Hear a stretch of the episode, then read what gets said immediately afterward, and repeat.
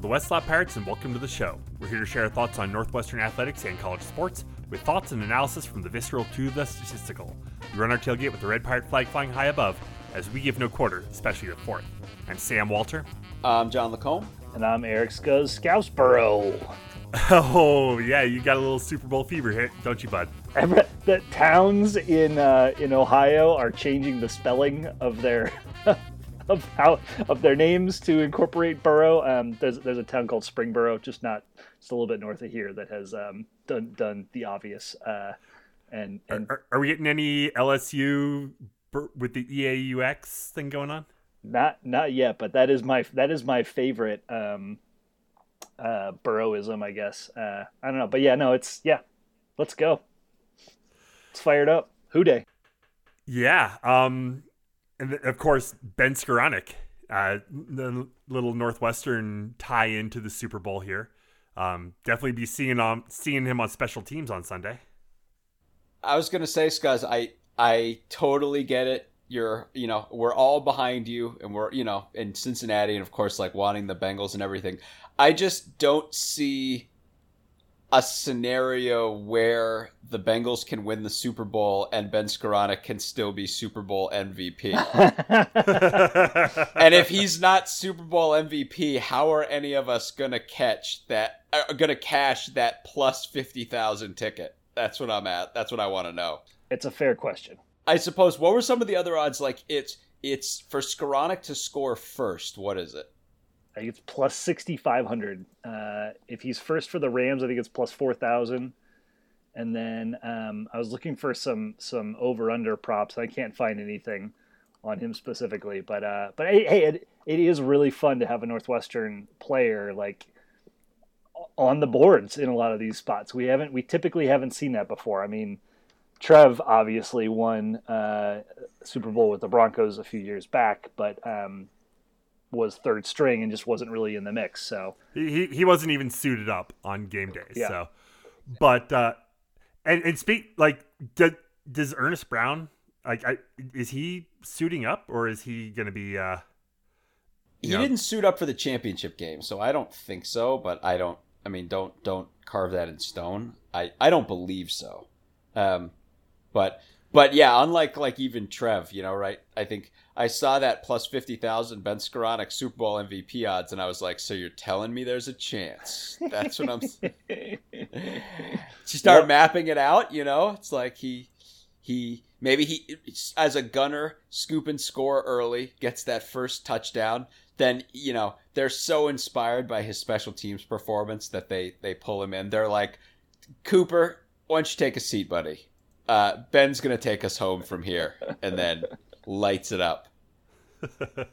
Telling you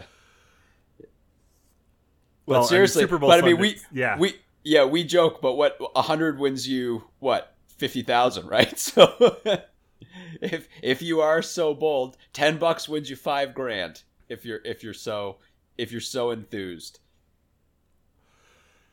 Yeah, I, I, it's Super Bowl. I mean, it's the Super Bowl. Everyone loves the Super Bowl, and you know, Scuzz, you know, you you get you get to be like the hometown, you know, in that hometown uh, area, and that that feeling of you know watching your team, uh, or at least your new hometown team, you know, playing for the title, and that you know did that a few years back with the Broncos, and it, it's a lot of fun. Um, it's not as fun if you lose. Uh, um, I, thinking back to 2013, uh, when the Seahawks just demolished the Broncos, and you know, then thinking back to the late 80s when the Broncos took three L's in four years. That was uh, that was enough to get a lot of my friends growing up off of the Broncos entirely. Um, fair weather fans, I say. I stuck. I stuck with them. I was there in the '90s when they won back to back. But that's that's neither here nor there. and if and if the kirk cousins train could have just come through for scuzz then we wouldn't be having this conversation but here we are yeah, here we are in indeed. I mean, look, I, you know, the Vikings haven't made the Super Bowl since before I was born.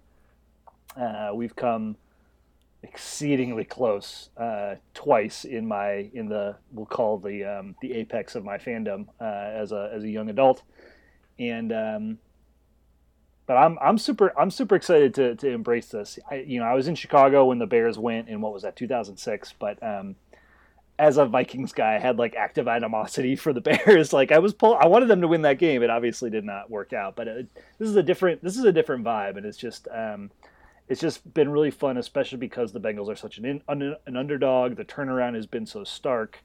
The um, you know the the the the city has toiled with this. Actually, I have a friend, uh, a guy I work with, who has worked in a in a visible capacity with the team for close to 20 years, um, and it's just it's so exciting to uh, for for the folks that have you know invested in this in this team over over the course of their their lifetimes and their fandom. It's um it's just so unexpected and joy and joyful. So I like I really hope that train can continue. I think even you know if they lose I think people are going to be um, still pretty excited about what uh, what the potential is for this franchise going forward. So uh, it's a good it's a good place to be right now.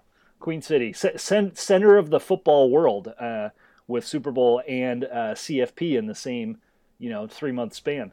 Yeah, yeah when I think awesome. football, I think Cincinnati for sure. The damn straight.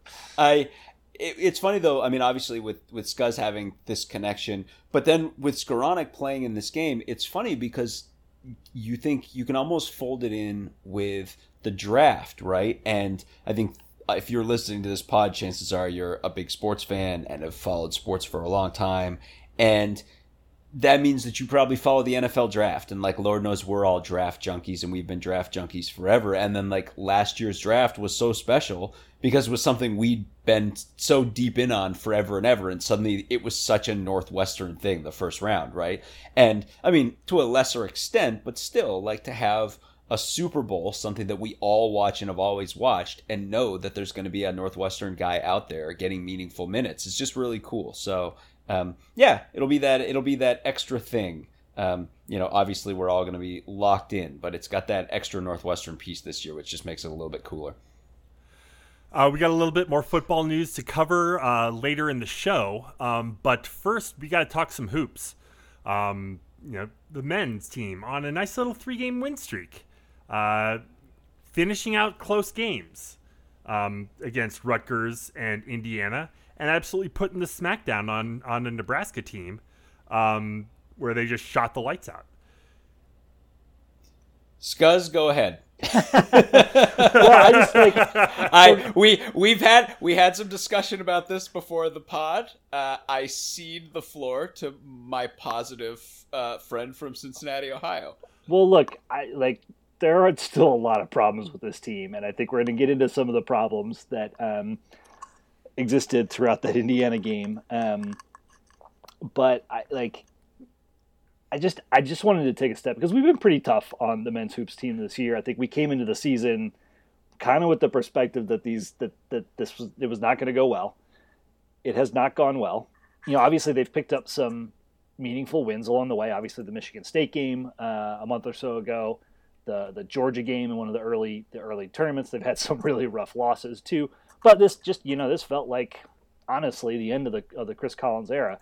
I'm still not sure that any of that has changed. I think there's there's major problems with the way the coaching staff goes about um, preparing for these games and operating, especially in game going forward. I think you know you still see a lot of inconsistency and and moments of just very frustrating shot selection um, at times during the game.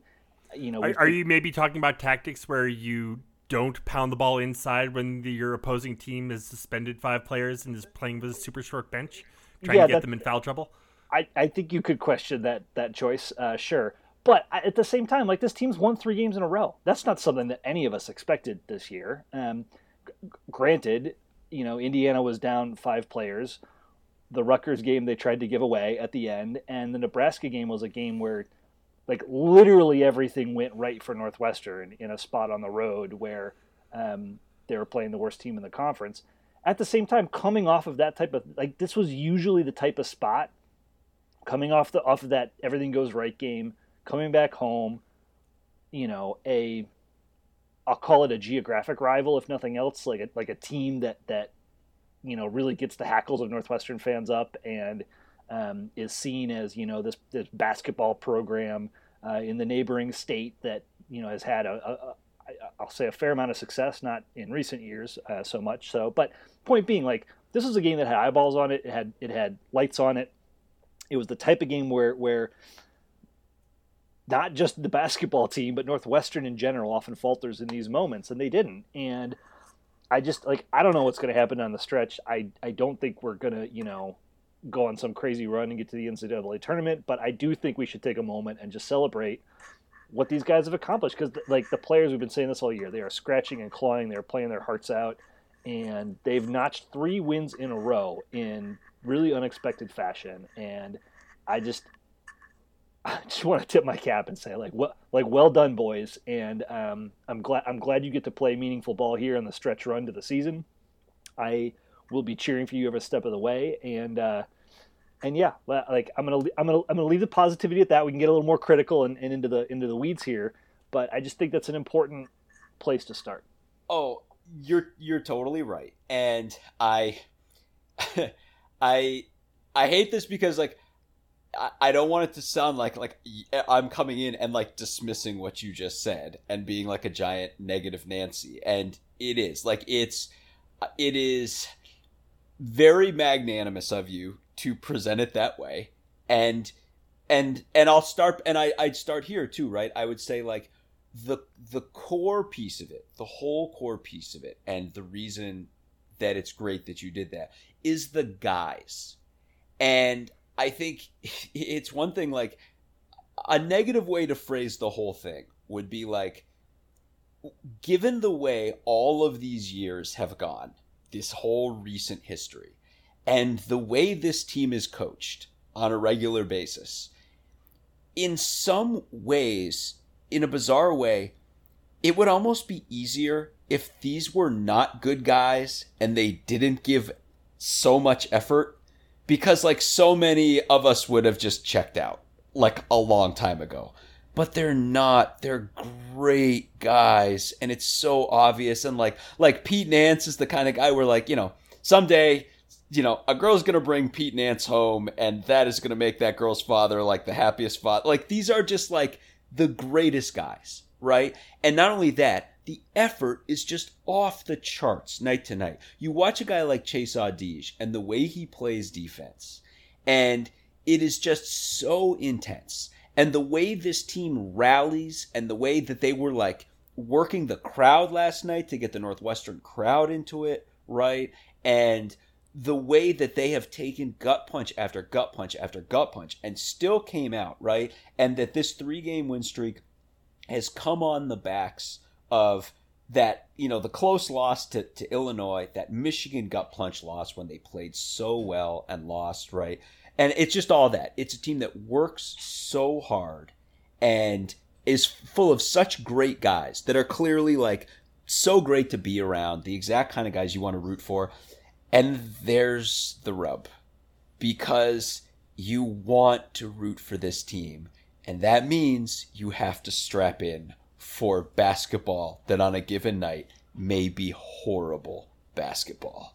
And that is the thing. And this three game win streak, uh, that's six halves of basketball. And two of those halves were absolutely atrocious basketball. The second half of the Rutgers game and the first half of the Indiana game. And it's just it's and then and then you know of the other of the other four quarters, two were against the worst team in the Big 10 by far. And granted, we put the wood to that team. So it's just rough because there are these stretches of basketball that again have gone all season and well predated this winning streak where it's just brutal to watch this team. And a lot of that stems from the way this team is coached, right? And it's stuff that we've talked about. And we, we uh, you know, put out a joke on Twitter, right? Where I was basically, um, I think, I guess it was on Wednesday, was basically like, things started off rough, but then things have turned around over the past two weeks, but it's somehow been done without fixing any of the underlying issues. But regardless, now we'll all strap in for the finale. But enough about Book of Boba Fett. uh, let's talk about this Northwestern win streak. Um, and it's it's funny, and you know it's obviously paralleling it. And again, no spoilers, Sammy, because I know you've seen the finale, and we I've not seen the finale, Book of Boba Fett. But it's we joke, but it it's true because it feels like this three game win streak doesn't coincide with some underlying adjustment. It's just kind of like if you think this team wasn't lucky earlier in the season, now they kind of are lucky. Blow a 24 point lead and a scrape by with a one point win. And then the Indiana game, which the it was that was a a brutal thing to watch. And I would say the the thing that summed it all up for me was if you have any doubt that starting Chase Audige, Boo Buie, Julian Roper, Robbie Beran, and Pete Nance is starting five perimeter players unless someone forces them to be other than five perimeter players, which Chris Collins does not do. All you need as evidence for that is that with three minutes left in the Indiana game, in a situation where the other team was playing had six available rotation players and the entire modus operandi from the very beginning should have been to get them in foul trouble with 3 minutes left in the game none of those five starters had attempted a free throw. It just boggles the mind. Yeah, and then I- it yeah I, I'll be honest. I, th- I think you're overcomplicating it in that it like even even before that, like there just there was you joked about it before we got on the podcast. Like Chris Collins and staff found out that that Indiana was playing uber shorthanded, down two starters. Now, granted, they still had their two big guys, um, but they changed nothing. There was Right. zero zero adaptation of the approach, zero thought toward well, hey, let's let's still do X, Y, and Z, but why don't we why don't we try to get them in foul trouble? Like why like why don't we get down? Oh, and by the way, hey Pete, we're gonna have you guarding like their best player, which you know who who has a couple inches on you and some size on you, but we want you to guard him anyway, even though like this exact plan has put you in foul trouble in the past and really hard hurt our offense as a team. Um, I just it's it's mad it's madness. Like the decisions are just bonkers, and they're so obviously bonkers.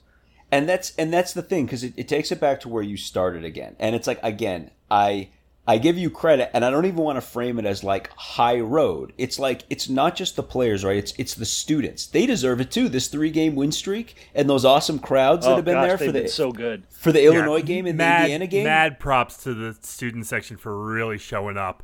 I mean, it was definitely noticeable on the broadcast. Like, great job, guys. So that's all so great. And at the same time i was super conscious of you know I, it's funny people will you know gave us all the crap in the football season about being overly optimistic. And i don't know. I don't want it to seem like i'm just like swinging hard to do an overcorrect here you know?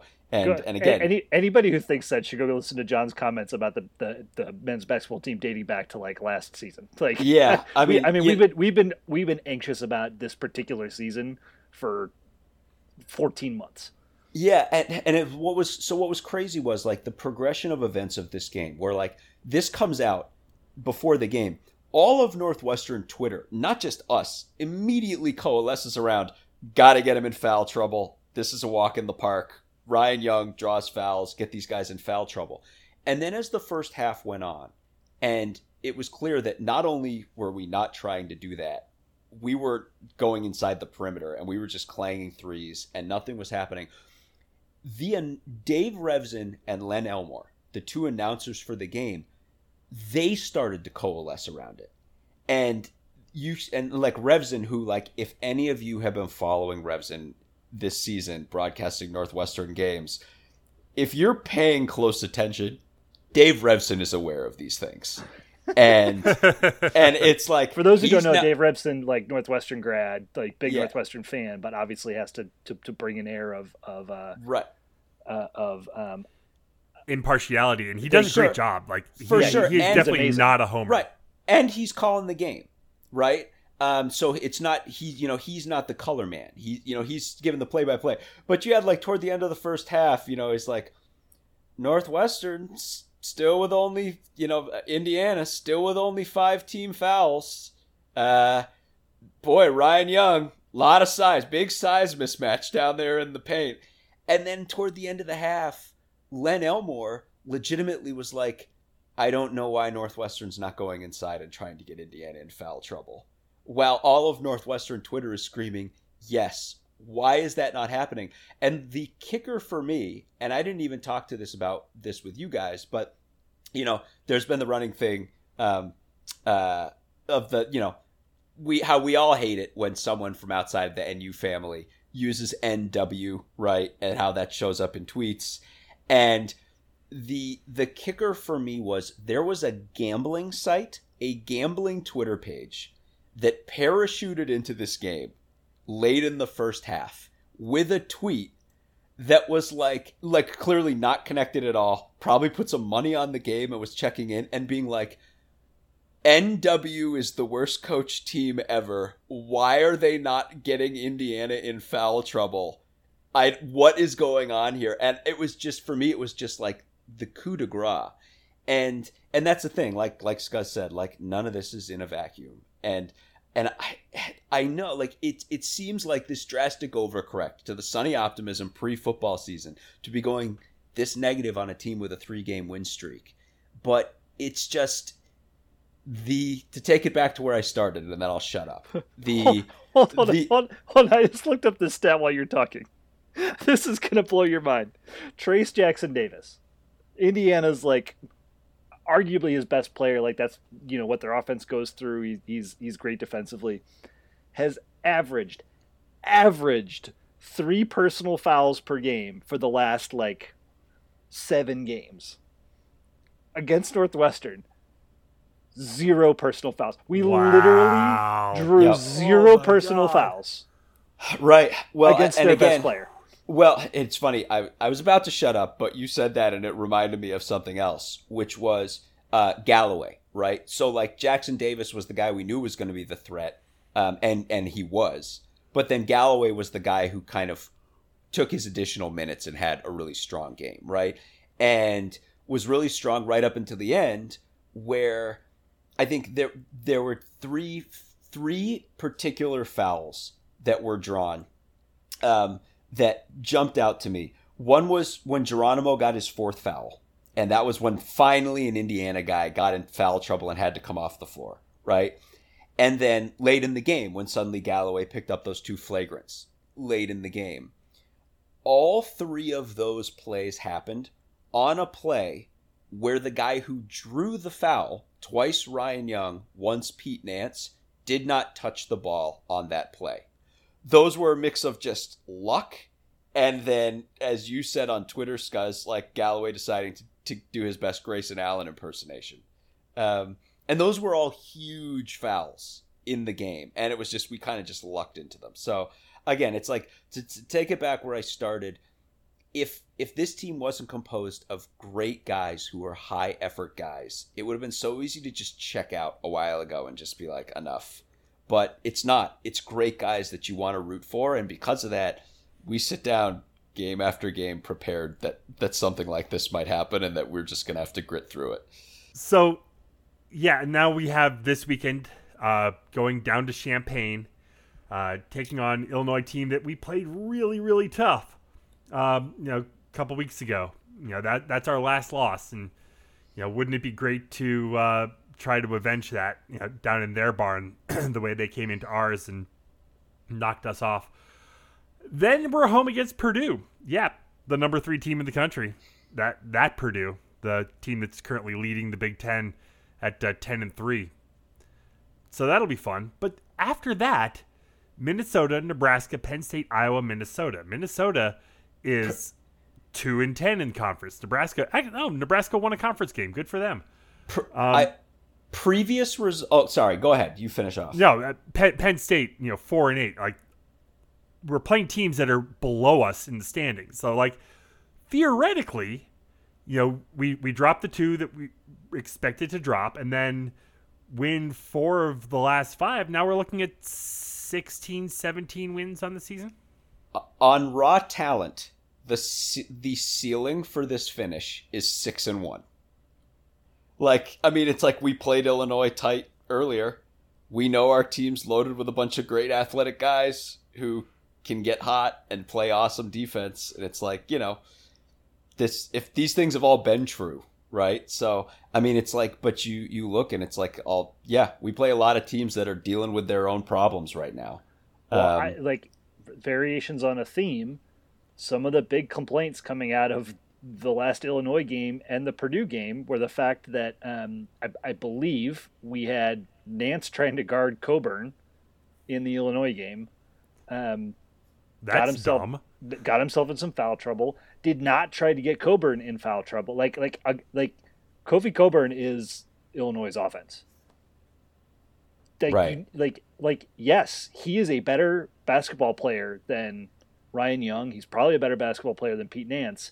But if we're not even attempting to get inside and do some stuff there, like, and, and, and maybe it doesn't need to be like pound the ball into Nance and let him try to drive to the hoop, like, or, or, or let him, you know, work in the lane, like, boo, boo, booey, drive to the hoop. Like, like, like, like, let's try to get some fouls. It's not just loft threes early in the shot clock from around the perimeter. That's the, the, the frustrating part. It just it just doesn't seem to be a plan from the coaches, and we've seen this for so long from Collins, and not just this season. Like, like folks out there that are that are upset about you know the decisions that that Boo or Audige or others are making. Like, yes, those guys bear some responsibility, but like the coaching is is at the heart of this, folks, and um, Purdue's another one. Like uh, Edey, their their gargantuan center Zach Edey, who's who's impossible for Northwestern to guard, um, is another player that you can get into foul trouble if you if you attack him, but you have to attack him to do it.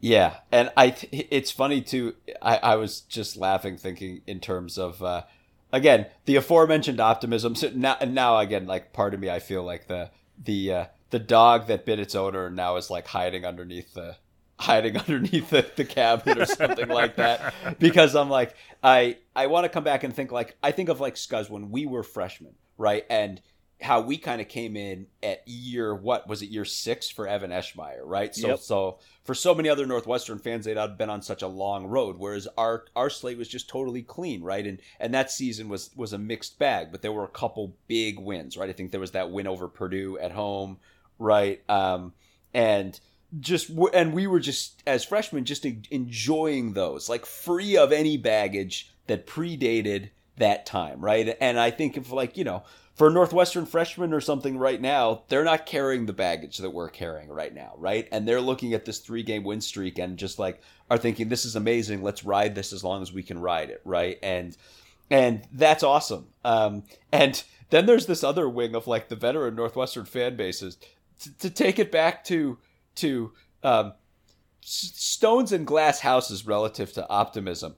The amount of NU Twitter that jumped to Northwestern's postseason chances.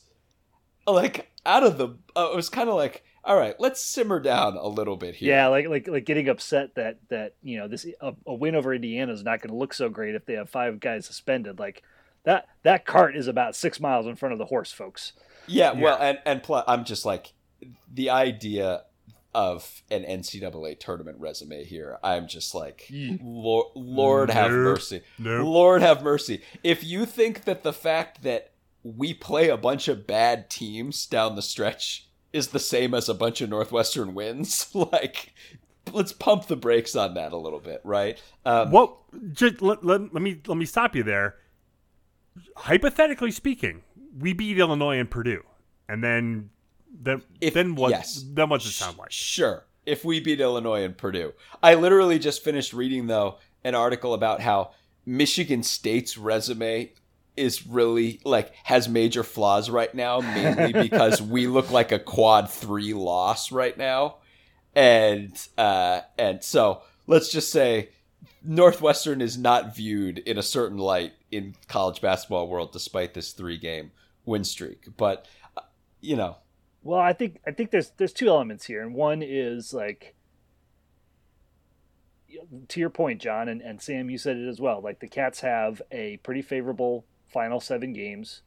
Um, there's, you know, they're they're playing the bottom part of the conference um, in in five of those and have a good chance of of winning those five games. They've got two really tough games. You know, the, something is probably going to go off the rails at some point, um, and we're going to see something ugly. And and you know, but but regardless, like there's meaning, meaningful basketball to be played, and um, it's going to be, you know, uh, a good stretch for these guys. At the same time, I think you know there's there's nothing that has transpired this season to make me think that that the Chris Collins you know experience should continue. He is just he and his staff are just outmatched in these in these in-game situations. I you know one of the things we've been talking a lot about and and and this is fueled in part by the comments that you know Nick Medline has been making the conversation we had with Jordan Ash last year around you know Ryan Young and what he brings to the to the team is this this concept of like could we please see Young and Nance on the floor together? Like like like what is it that prevents us from putting what appear to be our two best players out there at the same time and I, I could you I, just imagine an inside outside game with Young and Nance? Well like, and like crap. like Nance loves he every every game every game the announcer at some point like put this on your bingo card or, or on your drinking game. I guarantee you're going to take three shots. Like nance is a great passer. They always point it out. He loves finding his teammates in good spots. Like it's not just a, a, a skills match; it's a personality match. That now, who knows? I've never seen these guys play in practice. Maybe they can't stand each other. Maybe it would not work. But on the surface, it just it seems crazy that they're not doing it. But what I want to get to is I asked Nick Medline during that last game, like, what is the argument? What is the rationale that that you wouldn't play these players together? And he had some really interesting comments, like one being like defensive flexibility because um, with with Beran and Nance out there, you just have a lot more ability to, to mix and match, you know, who they're guarding and, and, and what they're doing, whether it's you know inside or outside, et cetera. On the defensive end, there's some some uh, maybe thoughts or concerns about uh, Ryan Young's foot speed and the ability to get back on defense and some other components, but I just this point was really salient, and it and and so a Medline believes that the coaching staff has really fallen in love with Nance at the five and this kind of small ball lineup, um, the all perimeter lineup, John, that you kind of referenced. Um, you know, Nance has has seen some success as they've been playing him in that role, and they just you know they see they see it as as working well for him. But then the other piece is you know some of these concerns, the defensive foot speed, some of the flexibility on D. Like Medline's point was these are these are big problems you need to be thinking about and solving for if you're Duke or if you're Purdue, if your aspirations are national championship if you're Northwestern and you're struggling to, to, to be 500 and to execute effectively in games and to keep your keep your offense from like falling off the rails for eight minutes at a time, it's it's not about like these other nuances in the game. It's like get your two best players out there and then figure the rest out around it. And that and there's just he seems to be stuck inside of his system in a way that is um, debilitating in the back half of games when the opposing team adjusts or when um, there appear to be opportunities to do something different or better, whether it's because five players in Indiana are suspended or it's because, you know, um, you know Ryan Young and Nance are both playing really well. Like there's this there's this swap in and out of, that, that that that always happens, and it's just it's just it, it's not great. And um, I just I just wanted to emphasize that because I think like people who who've been just half listening might I, you know, again, think we're kind of bagging on the players and, you know, oh, the basketball is hard to watch and it's ugly. And, and like that starts with the coaching staff and it starts with just some of these weird decisions and the approach that they take. And yeah. Like these, these are decisions that, that have, have been, like, we've been seeing these for a long, long time. This is not anything new. You know, Collins doesn't change his system. It's like he wants the players to match his system, not fit the system to the players he has. Yeah, I mean, and it it kind of takes you to that place where, I mean, I, I, ironically, wasn't that the problem with Carmody too? Yeah, in a weird way, the I think it it takes us to that weird place too, where, I mean, there's certainly a chance, right, that like Northwestern gets a five and two finish here or something, which again that'd be eight of the last ten. That team, it's quite a run. That team's going to the NIT almost sure. certainly. No, not, absolutely. Not the tourney, unless it's Purdue they, is be, one of those. I think they'd be what like sixteen and twelve going into into yeah. Big Ten championship. Like right, they you know, they need they need a run in the tournament or something like yeah, that. but right. the, like the wins aren't there, the pedigree just isn't there. I just right. like I, I, I it's Right. This team has a Penn State loss and a Maryland loss on the roster. Both of those are bottom four Big Ten teams. But an NIT would be possible with a scenario like that. And then Collins is not getting fired if he takes the team to the NIT. That I that I believe. And then it's a well, question. Collins of, not getting fired anyway. I, that's I, that's kind of how I, I, feel too. I, I, just like all the signaling from Greg and, and others. I think the buyout is still too much. Um, I know. I mean, I it's. I mean, again, it's like they're. why is North, games, Why is Northwestern worried about a buyout? I don't know. Like it's uh, come on but again, but again, it's like if if you look at the way, even with like a four and three finish or something like that, you know, I mean, I just it's Sammy. Have you seen what we pay our assistant coaches on the football side? I know, I know, but like this is Northwestern freaking University with an endowment of how much, and we can't like. Sorry, that that's a whole other tangent. I just yeah, no, I not going to go down tonight. And again, it's like it's like I don't it it's just it is it is what it is, right? And again, I guess it's like, well, then let's let's go for let's go for the guys. Let's go for a Pete Nance, a Robbie Beran, right? Guys who this is their last rodeo. Um, they've never played in the postseason. Let's get these guys an NIT berth and get them a strong finish. You know, I mean, and and and that's that's it. Um, much but, much like uh, Juice and Shurna, right? In yeah. um, whatever year that was, twenty eleven. Yeah, of course, those guys went to a ton of postseason.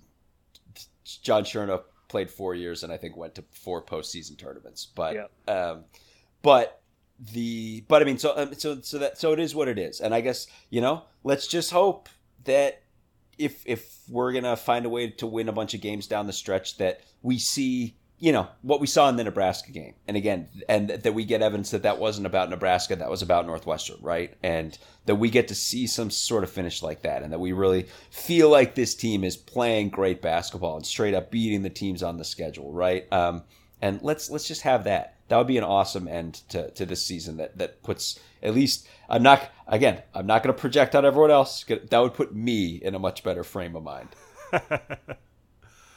Um, on the women's side, uh, also, you know, a, a, nice couple wins in a row. Um, hasn't been the season that the, the, women have wanted this year. I mean, that that's you know definitely not you know coming off last season's run in the NCAA tournament. This is definitely not what we were hoping for.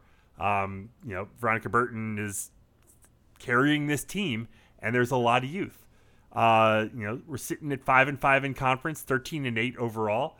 Um, coming off wins against Purdue and Penn State, uh, going to Minnesota for a makeup game uh, tomorrow, uh, Friday, as, as, we record this on Thursday night. Also going for three in a row. The uh, yeah. the women are yeah. Um, and then you know two games against top ten opponents in a home game against Michigan, and then on the road in Bloomington against Indiana, and then finishing off the season uh, at Illinois, home against Purdue, and then at Nebraska. Um, you know, Illinois is, is terrible. Nebraska is about the same as, as Northwestern is, uh, at least in in record, and uh, you know Purdue is in kind of in the same boat. You know, five and eight in conference. Nebraska six and six. We're five and five. Um, so yeah, I mean like Burton, seventeen point seven points per game, six assists per game. She's doing what she she's doing everything she can do and it, like it's all the, the, the first years are having some growing pains, and and that's not to be unex- it's to be expected. They're playing their asses off too. It's it's all about the secondary scoring, and it's just it's just been inconsistent. And the reason it's been consistent and it's been a problem is that teams are focused on Burton. They've been um, teams have been deploying a zone against Northwestern a lot more often because it it limits Burton's ability to drive which has been such a critical part of her game, um, stretching back, you know, the last two seasons as well. And the outside shooting um, has, has has not, you know, come around. It's been a struggle. You know, I, like I I think I still think the lack of Sydney Wood. Um, you know, you you haven't seen nearly as much offense from Courtney Shaw this year like you did last season. I think those players, you know, obviously Wood has been inj- injured, but um, you're not getting the inside presence. Caileigh Walsh was was doing it for a while. She's um, kind of slowed down in, in, in recent weeks. Now against uh, Penn State, where Northwestern needed um, a, a, a, 13 point advantage um, in the fourth quarter for them to come back and win that game by six. They were they were down and they they really had to gut it out, but they also got huge scoring three point shots from uh, Lauren Satterwhite and uh, Leah Hartman. Hartman's been um, you know a bit of a revelation. She's you know entered the starting lineup a few games ago. She's been playing really well, shooting great from three. I mean, forty seven point six percent. And that that that's the that's the ticket. If she if she has an off night and there's not a Satterwhite or um, a Walsh or a, a Kaylah Rainey who had a really good game against Purdue to kind of step up into that secondary scoring spot, it's uh, it's going to be really tough for Burton to do it alone. And I think um, you know it, it, it is going to come down to to outside shooting, the consistency there, and then uh, Northwestern needs to be. They, they need to be able to play their game, right? I mean, they're always going to be on the defense, good on the defensive end, and it's just it's it's finding that offensive rhythm and and being able to break down, you know, f- force teams on de- on defense to um, to operate a little bit differently, and it, it's you know it's a tough it's a tough stretch here. They got two just like the men. They got two massive games coming up, you know, with Michigan and Indiana, and outside of that, we're looking at you know probably in maybe an NIT. I, you know, they're 13 and eight right now, so they could you know presumably finish 16 and 10. Um, so you know we'll see how we go. Uh, we're 17 and 10, I guess, going into tournament time. So that that would certainly be enough to get into the into the postseason. But um, the tourney does seem a bit of a stretch for the squad right now as well, which is which is rough, just given how much excitement and, and, and how amazing the play of Burton has been, despite the the defensive attention. Well, let's speaking of Burton, right? I think an, an, interesting way to frame this would be, I mean, first of all, this team's all their goals are still ahead of them. Like you, it would take a hell of a run, like you said. Like they'd have to maybe not win out, but if win out, but for maybe one of those two massive matchups or something like that to get into the NCAA tournament. But the NIT is a very real possibility, right? And I think we all remember the NIT was the massive coming out party for one Veronica Burton. And that I think a lot of us who were watching at the time felt like that NIT run all the way to the final against Arizona was where the switch flipped for her. And and once it did, she was one of the Big Ten's best players for the next three years. And I think that's one of those things where again, circling back to all the young potential on this team, it's possible that you that you know this team may end up in a situation where they're in the NIT, and we have the opportunity to see something like that again. So, um, regardless, yeah, there's a, everything to play for for the women down the stretch, and every one of these games is going to be super important. So, you know that that's basketball. We've got uh, some spring sports coming up: softball and lacrosse, uh, both about to get started this week. Um, and and we've got a little bit of a preview on, on both these teams. Uh, where shall we start? I'm, I'm thinking I'm thinking lacrosse. You know, number one sure. for a lot of last season. Uh, n- number one seed going into the NCAA tournament. Uh, just ran into a defensive juggernaut against Syracuse in the Final Four, and uh, you know, coming back. You know, the the big the big news, and we talked about this earlier, but um, Izzy Scane out for the year with a torn ACL. That is a, I mean, that's a huge loss. You know, she it was easily the number one scorer uh, with a bullet, but there are there is other scoring on this team. Like it's I, it's so it's so funny, right? Because it's she we're losing arguably the best women's lacrosse player in the country for this season, and the the team that we are still rolling out is so stacked. it's just like it's like just Lauren Gilbert, like Gilbert Palermo, Dwyer Girardi, Coykendall. Like these are all massive players, right? These are some of the Big Ten's best players, some of the nation's best players. It's just this is what when you have you know a team that's expected to contend for a national title this is the kind of roster. And it's just funny to to reach that time of the year again where we're just reminded how much flipping talent is on this team. It's it's really interesting because it's not just it's not just Scane. Uh, Sammy Sammy Mueller and um, Lindsay McKone are also you know have graduated. That's three of Northwestern's top scoring players from last year. Um, I go back to something we talked a lot about last season, and that is you know the the hallmark of Kelly Amonte Hiller's successful lacrosse teams have has always been draw controls and defense. and they've they've also always been able to score because like obviously you can't win if you're not going to score. Um, and I'm not in no way am I suggesting that um, the losses of those players is, is is a good thing. But I think what's more important is that you're getting Jill Girardi and Brennan Dwyer back, who were both spectacular in the draw circle last year. I think that was really the spark that keyed um, Northwest, Northwestern's resurgence um, and and the the the length that they went uh, in the season. Like Northwestern has recruited very very well. They have a lot of talent on the team. They're going to find goals. You mentioned Lauren Gilbert, uh, John, Ali Palermo. Um, like they have other young guns um, that are going to be able to to find the back of the net.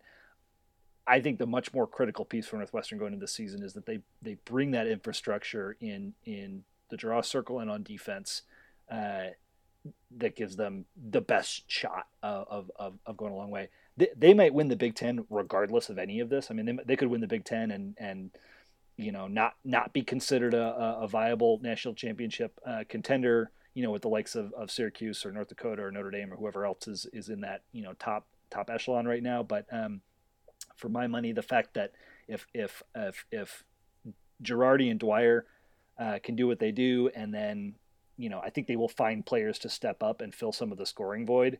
Um, they're going to be in really really good shape.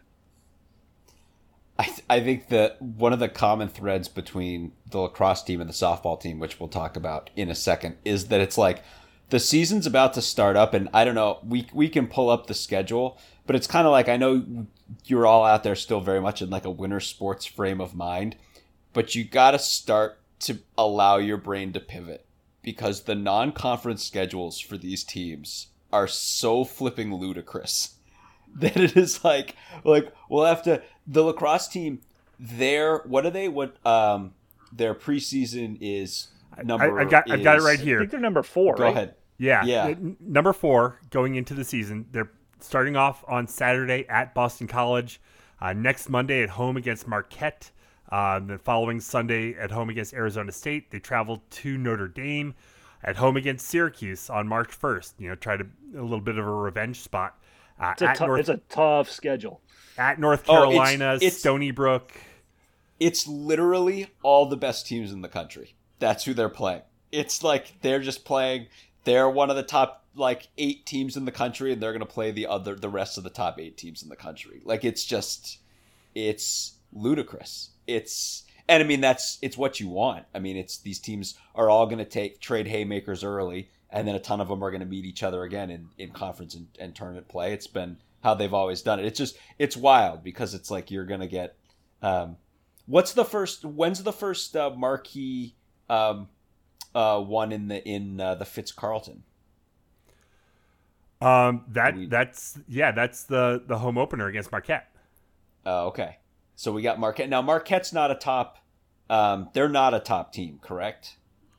I don't believe so, but uh, Do we have Do we have any big name coming in? Um, yeah, Arizona, Arizona State on February twentieth, Syracuse on March first. So I mean, Cuse on March first. I mean, that's. That's yeah, that's massive. I mean, that's get get yourself over to that one because that's. I mean, and again, that's what we're talking about, right? Like I know you're thinking it's March. Yeah, that is a massive sporting event uh, in a phenomenal facility on the first day of March. So it's like you know, get your butt over there and watch it. It's it's just it's awesome. It's just cool, and it's just here they are. Here come these juggernaut teams. It's it's already time. Uh, you know, looking at the softball team, you know, also coming off an NCAA uh, tournament run, um, a lot, a lot of talent coming back. Uh, you know, Danielle Williams. Enough said, mean, right? I so mean- I, I'm gonna I'm gonna liken. I, I feel like there's a lot of parallels between the softball team and the women's basketball team, namely in that. So that, there's some other big players that come back along with Williams. Um, Jordan Rudd is you know possibly the best catcher in the Big Ten. Uh, Rachel Lewis was uh, arguably the best all-around player for Northwestern last year. They do lose Morgan Newport. They lose uh, Mac Dunlap, their third baseman. Uh, Maeve Nelson returns at shortstop. Skylar Shellmeyer's back. Shellmeyer's First- back as well. yeah. But like Williams is is you know the ace, and the giant question mark to me is is you know Newport uh, pitched a fair amount last year as well um, and was solid. Like, can someone stand up and be um, the the form the partnership with Williams that, that would allow this team to to dominate uh, three game series um, with other teams. That that that's just where I feel like there's not a clear answer. Um, there's you know some promising some promising recruits. We're just we're just gonna have to see how it plays out. But much in the way of like, I'm not suggesting it's a it's a one woman team or anything like that. But much in the way that like secondary scoring has been critical for the women's basketball team. I feel like secondary pitching is going to be critical for the softball team because Williams is going to go out there and and win most games. Like like that's just how she rolls. um, but the question comes in that in that that second and fourth game of a of a you know a weekend series or the middle game of the weekend series of um, who who can step up when Williams isn't pitching, and uh, and that that might be the difference between like eking your way into the World Series um, or into the into the postseason and and actually making a run at it. I think one of the other things we've seen too over the past couple of seasons, because Northwestern's been such a good team, is how can Northwestern's bats do against nationally elite pitching? Yeah, that's that's a good point. Because the in the Big Ten, right, it's kind of been like Northwestern, Michigan, Minnesota, and then those teams just beating the brakes off of every other team in the Big Ten. And I think the problem is when Northwestern's face pitching from those two teams, but then like, you know, the Nash, the kind of teams you face when you go to the NCAA, the bats have kind of gone cold a little bit. So that's kind of the other piece. I mean, you've got you talked about again, right? They need to find um, someone else in the battery to go with Williams, and then, I mean, but it's like well, you have Williams, and then you have her battery mate Jordan Rudd. I mean, there aren't many better pitcher catcher combinations, right? From a defense, I mean, Rudd has an absolute hose, right? We saw it last season. I mean, she's a great offensive player, but ter- as far as a defensive catcher, there are a few better. And you pair that with an absolutely dominant pitcher, and there is a level of team that just can't score against Northwestern. But then you get to the very best of the best, um, and the question is, yeah, where can we find the the offense and, like you said, the pitching depth to stay with those teams? But man, not unlike the lacrosse team, uh, the all the the tires are going to be kicked on all these teams on all of these things uh, plenty very early. Yeah, you talk about the best of the best. I mean, um, you know, Northwestern is not ranked in the coaches poll, but uh, D1softball.com has us at uh, 23. Uh, but our opening uh, opening season tournament in Leesburg, Florida, the Northern Lights Invitational, uh, we got games against number 13 Vatech and number 24 Liberty. The next weekend, um, we're out uh, against number three UCLA, number 15 Clemson, number five Oklahoma State uh, in back to back games, and that's down in Clearwater at the uh, SBC Elite Invite. The next weekend, heading out to Palm Desert, uh, California, where we got a ranked Oregon, a ranked Washington team. Um, you know, we're, we're playing a lot of it's unbelievable top top programs early. It's it really is amazing. Like the the the degree to which Northwestern softball is just going and playing all these teams and, and you know scheduling these tournaments and going down and, and some of these tournaments where it's like every other team is ranked and Northwestern's one of those teams too but it's very much the schedule of a top 25 team and I, I would guess that a big portion of the Big Ten is not playing a slate like this but it's the kind of aggressive slate you play when you're trying to get your team ready because you're you're thinking beyond the season, you're thinking Big Ten tournament, but Big Ten championship, you know, and then a, a deep national tourney run. So yeah, it's just again, it's wild that in March, you know, February and March, you are going to see such high quality, you know, sporting events for Northwestern spring sports teams. It's amazing. Uh, finally, um, we teased it off the top. We got a little bit of a football info. Uh, tickets went on sale for the Ireland game against Nebraska. Um, you know, if, I I hadn't seen the ticket prices until going in there. My God, that that is a spendy ticket. It's a spendy trip, but uh, Pat Fitzgerald was out in Dublin, uh, kind of seeing the sights, getting a, a bit of a lay of the land, and uh, yeah, it seemed like he had a, a pretty good trip. It looks like it looks like postseason coaching vacations to Ireland are even better than postseason coaching vacations to Mexico. oh, oh wow! I mean, I, I, I turned ESPN off because that's all they were talking about. But uh, you know, I, hopefully I- we won't have to hear about Brian Harsin too much longer. Uh, I, I I couldn't resist. But in in all, you know, it's funny, Scuzz, especially you, rugby fan, watching Fitz taking in some rugby over um over there, and just just how cool that is, right? Oh, it's it's awesome. I mean, he. So I mean, this is, th th this was a very effective press tour for for Pat Fitzgerald because it got all my juices flowing about wanting to try to go to Ireland. I'm not going to be able to pull it off, but um, he goes to the Guinness factory. He's you know drinking a Guinness. He goes to the, he goes to Avi- Aviva. uh, uh, I think it's Avila Stadium, um, or maybe it's Aviva. I can't remember, but uh, gets to see like live European rugby um, in the flesh. Which I, honestly, I don't know how much rugby Fitz has watched in his in his lifetime, but um, I gotta imagine that was a thrill. This is a, this is a game that like is right up Coach Fitz's alley, um, and especially the European version. It's just all like hard tackling and punting. Like that's, I mean, it, like what better experience could you have uh, for for Fitz, who you know loves the the toughness elements and other things that are that are important in that sport. So um, just looked like a heck of a lot of fun and um, Jameson tour.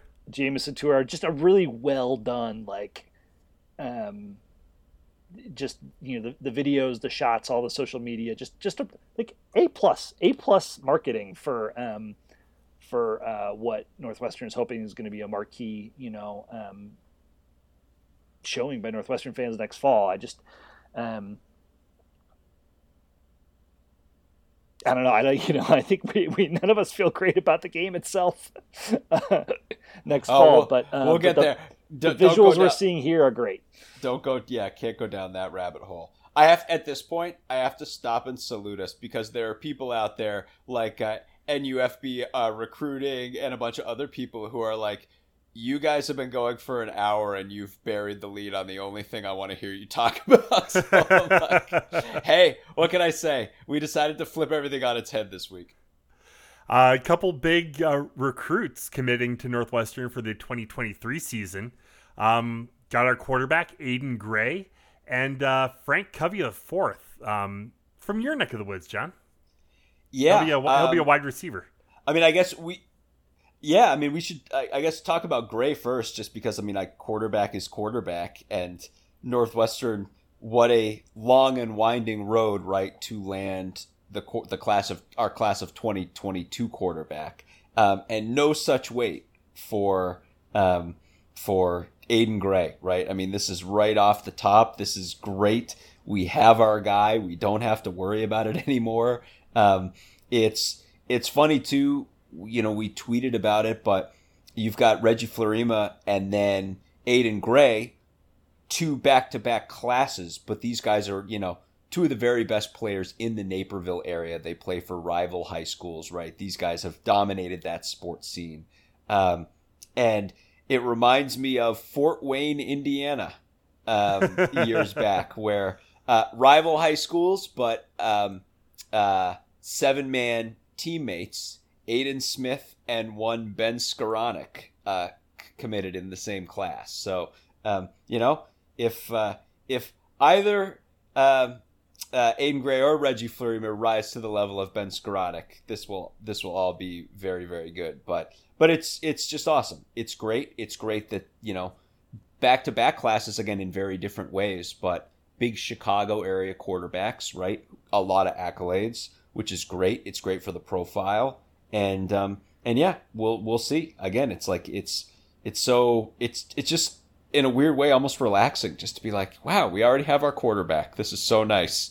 Um, and and hopefully he'll be a foundational piece to, to help build the the rest of the class. And and then yeah, Covey, um, who as you said, he's he is saying he's from my neck of the woods is putting it lightly. Um, he's he's fairly close to being a neighbor of of the Westlot pirate family um, with how close he is to me. But he is a Mount Prospect Knight. That will someday be my daughter's high school, um, which is really cool. Um, again, this is like a high school that is like two minutes away from me. Um, it's uh, it's really really cool to have that kind of connection. For me um, that kind of personal connection not unlike everything we talked about with like the super bowl the draft. It's like things you care about and then suddenly there's a big northwestern piece of it. So yeah yeah and and there's that other piece as you said sammy of of um, covey being the proud northwestern tradition of of guys who were quarterbacks who become wide receivers. It's a it's a rich tradition. Indeed yeah, I mean, it, it's nice to get the the next year's class, you know, three in already. You know, let's not forget Dylan Senda, uh, who we talked about when he committed a few weeks back. But uh, you know, a, a, nice nice start. You know, a couple, you know, three three star guys, and you know, Aiden Gray in, in interviews is already saying how he's going to be, you know, recruiting other guys to come to Northwestern. You know, which is what you want to hear from these you know high school kids. You know, he's a junior right now. He's got a whole other year and a half of high school before he even steps foot on campus. Um, but to be that excited uh, about it is is really awesome. I would say too, Gray has so basically Gray has basically the MAC like his his offer list is basically almost the entire MAC. I think we are his only Power Five offer right now. And then if you look at Covey, like he's been, you know, in terms of offers, lightly recruited, but for the Northwestern offer. But then you realize how early it is in the cycle. And if I think the last recruiting cycle taught us anything, it is how much flux there can be um, between now and signing day in terms of how particular recruits are regarded. So I wouldn't read too much into this one way or the other. I would say more as like Northwestern's been on its homework and got two guys it wanted really early, and and we'll see how all the rest shakes out. Just as a comparison, Reggie Fleurima was Northwestern's num- number one commit last year. He committed on St. Patrick's Day, um, you know, and we, are having our first 2023 commit, uh, you know, in in 2021. You know, Dylan Senda committed on December 20th, and then uh, Gray and Covey both on February 6th. So a um, little bit earlier, uh, which is great. And you know, for but you know, we're going to get a lot more recruiting happening. I mean, they just had a, a big junior day where they had a couple dozen guys uh, up to campus. Um, so that the 2023 recruiting is going. I, I, you know, you always see a few commits around the spring game or whatever it is that Northwestern does at the end of spring practice. Uh, but you'll get a lot of guys coming out to, to spring ball, and you know we'll, we'll probably see a lot more commits. You know, the majority of the uh, 2022 class committed in uh, June and July. So we'll we'll, pro- we'll probably get a lot more uh, this summer. But you know, it, it's nice to get off to, on the right foot. Absolutely. I just want to throw in that as long as we're talking about recruits uh, and and recruiting classes, it seems like about once a week we get through the through the Twitter sphere photos of whatever state of being Nick Herzog is in in like a given week. Lord and Almighty. I I'm just like I mean I I don't even just like get get him onto campus is, is kind of all I can say. But it's like it's like these these pictures emerge where it's like he's at some sort of just some sort of that I don't know some sort of place where they're building a super soldier. Apparently, like I don't know, but uh, it's it's just really cool to see that kind of stuff trickling in, and it gets us excited about the future, the future, and the next generation of of the the Northwestern guys that are coming in. So yeah, this is all this was all good news. Yeah, so, some might call offensive linemen the fatties. Uh, Nick Herzog, not a fatty. Would beg yeah. to differ. yeah, no. I, I feel for the people that he's going to be pancaking in yes. in a year and a half's time. Um, I mean, I, I, feel for the high school kids. He's going to be. I, just, yeah, true. I, I, I know. Come on. So yeah, I mean, recruiting is you know a constant cycle, and we we've started on to next year. So uh, anything else to talk about before we get out of here? Yeah, just a b- big sports we- weekend for those of us who are Northwestern inclined. You got, uh, you know, we talked about the Super Bowl on Sunday, obviously, but then you've got the women's basketball team. Um, this makeup game against Minnesota on Friday afternoon. They play again at home on Sunday. Right as that game ends, you're going to have the men's team tipping off against Illinois on Sunday afternoon. You've got the softball team starting their season tomorrow in Florida. They're going to play uh, Friday, Saturday, Sunday. You've got the lacrosse team uh, starting starting their season as well uh, against Marquette on Saturday, I believe. So just a lot of a, a lot of action. Um, you know, we're going to be pr- probably coming back next week with a, with a heck of a lot to talk about on the Northwestern uh, sports front as uh, as these two new seasons kick off, and you know the, the the two basketball programs are in the midst of their um, their their really tough two game stretches. So uh, lots lots of fun to be had. Sunday's a busy day. Uh, I've got some basketball, both men and women, and then the Super Bowl. So you know, get comfy on your couch because the Super Bowl doesn't start until like what five thirty Central. Just do yourself a favor and Don't sure don't watch eight hours of pregame because Well, I was gonna say, make sure your apps over are and up- over. I was gonna say make sure your app your apps are up to up the up the par and flip on the Big Ten Network through Fox Sports um, uh, or BTN Plus or whatever whatever you're willing to do. Like flip that on while you're making all your all your Super Bowl snacks, right? Like everybody's gonna be cooking that morning that that afternoon. Like you know, And- have some and- entertainment while you do it. And and right now you want to start just get the head start on searching out where are the Michelin 2 and 3 star restaurants in your area because on Monday, Valentine's Day, that's where you'll be taking your significant other with your Ben Skowronek MVP winnings that you're going to bank. 10, 10 to win 5 grand. Come on. It'd be an awful nice Valentine's Day, I think, if, uh, if that comes through. Well, uh, we'll go ahead and leave it there for tonight. Um, head to our website, westlotpirates.com, where you can leave comments and questions. Find us on Facebook, Twitter, and Instagram at West Lot Pirates, and email the show, westlotpirates at gmail.com. Tune in next time as we give our visceral and statistical views on Northwestern athletics, and look for us in the west side of Brown Field flying the red pirate flag, because we give no quarter, especially the fourth. For John Lacombe and Eric Skazby and Sam Walter, thanks so much for listening. We'll see you next time.